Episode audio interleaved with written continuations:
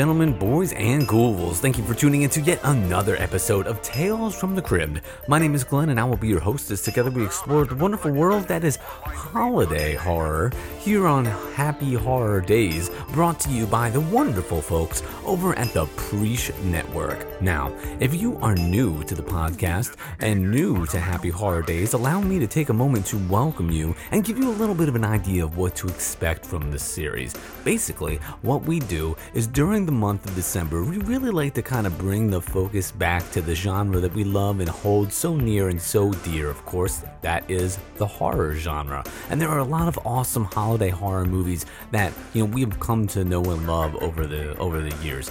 Gremlins, A Black Christmas, Santa's Slay, Jack Frost, even. But these movies, you know, we've seen them uh, so many, so many times, and they're classics. It's great to watch them over and over again. But this year, I really wanted to focus on some new, more independent, maybe non-traditional holiday horror movies. So I really kind of like looked out, kind of on the on the horizon of holiday horror to try to see what I could find that would be new to bring to you, the listener out there uh, in podcast land. So this time around, you're going to see mostly unique, different, independent holiday horror movies that you might not have heard about before, or maybe not, um, maybe not have realized that they are in fact holiday horror films. I use the term holiday horror because we're going to have Christmas, Hanukkah, New Year's. If it happens in December, it's going to be featured on this podcast. So thank you for tuning in, and let's go ahead and jump right into this pick, which is definitely the one of the weirder picks that we've had on uh, Tales from the Crypt for sure.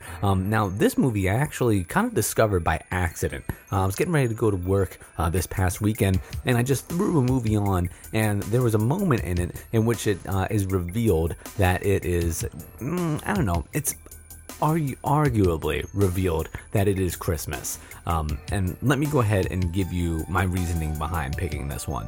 Um, now, the movie, of course, is called Big Man Japan. Uh, it is a 2007 Japanese film, um, so it is actually pretty well received here. Uh, it's got over 70% rating on Rotten Tomatoes, so pretty, you know, pretty, pretty good. But this movie kind of just like grabbed me because I went into it just off of um, like the picture that I saw over on Shudder because this movie is available streaming on Shudder. So it's the first movie in the uh, series this year uh, that hasn't been available on Amazon Prime. Uh, but Shudder uh, does does have a free trial that you can sign up for. So if you want to be able to check out Big Man Japan, uh, which I think you should, I think it's I think it's fun. Uh, then you can definitely do so, and you can do so for free. So even better. Um, but basically, what happens is this film is kind of told in the way of like a mockumentary. So um, this camera crew follows around um, this this guy who, who is pretty much normal, but is revealed in a little while that he is actually this kind of superhero called Big Man Japan. And basically, his job uh, in what is present day Japan uh, is to kind of be Japan's protector from different like um, monsters and Godzilla type creatures. Uh, it's his job to go out there and make sure that whenever he gets the call, that he's available, uh, you know, willing and able to fight these monsters whenever they come up. Uh, and it turns out that he is actually part of a family lineage of you know other big man Japans that have done this type of battle in the past. Um, and it's, uh, you, you know, they, they try to play it like straight. There's a backstory about how he is estranged from his family, um, you know, and you kind of learn uh, about all the things that he has to sacrifice in order to be big man Japan. And of course, then there are these monster fights. And these monster fights actually, like when they happen, um, he has to go to a special facility, get powered up, and then he is in, like, you know, he's just a giant man, like the size of a skyscraper, uh, and he goes and he does battle with these monsters. But these monsters are these battles with these monsters are filmed and broadcast on live television, like usually in the middle of the night, because over the years there's just been less monsters, and um, you know people are kind of. Um, you know, they, they think that the current big man Japan is like, you know, overweight. They don't think he can handle the monsters as well as he once was. So it's like reality television. So it's like an enigma and an enigma. It's like uh, there's layer of layers of uh, of this on, on, the film. Um, but I really I thought it was fun. You know, I just thought it was different. And why why I'm going ahead and, and allowing this to be part of the holiday um, you know the holiday horror selection. Um, it's on Shudder. It is a monster movie. Um, some people would say that is that is uh, you know horror allowed. Uh, and for the holiday, in a very early scene in the beginning of the movie, um, when Big Man Japan walks into a convenience store, there is in fact a giant Merry Christmas sticker right on the door. So I'm really kind of stretching it a little bit. I'm stretching it with this pick anyway, but I'm stretching it a little bit further with that. But I figure, you know, like, you know, I've been to Japan around the Christmas season. Um, the weather, like, you know, it was it was super, it was cold, uh, and it was a little gray and a little rainy.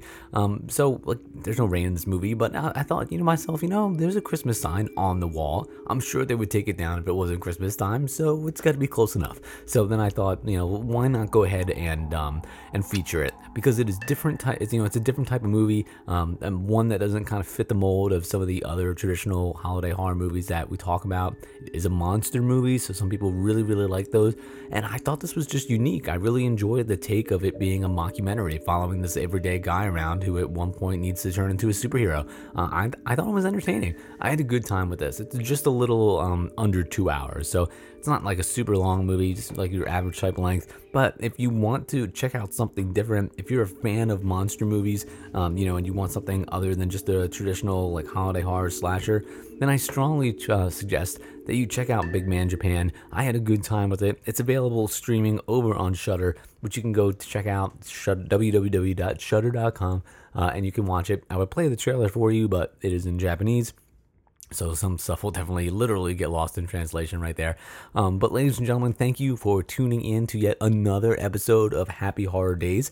I'm to have another episode out on this same day uh, because we actually moved an episode up, uh, the last episode, to come out on a uh, Friday instead of a Saturday. So the schedule's a little thrown off. But um, don't worry, I'm gonna make sure you get all the Happy Holiday episodes that you deserve. And there is a pick coming up that I am super, super, super excited for. Maybe I'll go ahead and let the cat out of the bag on the next episode.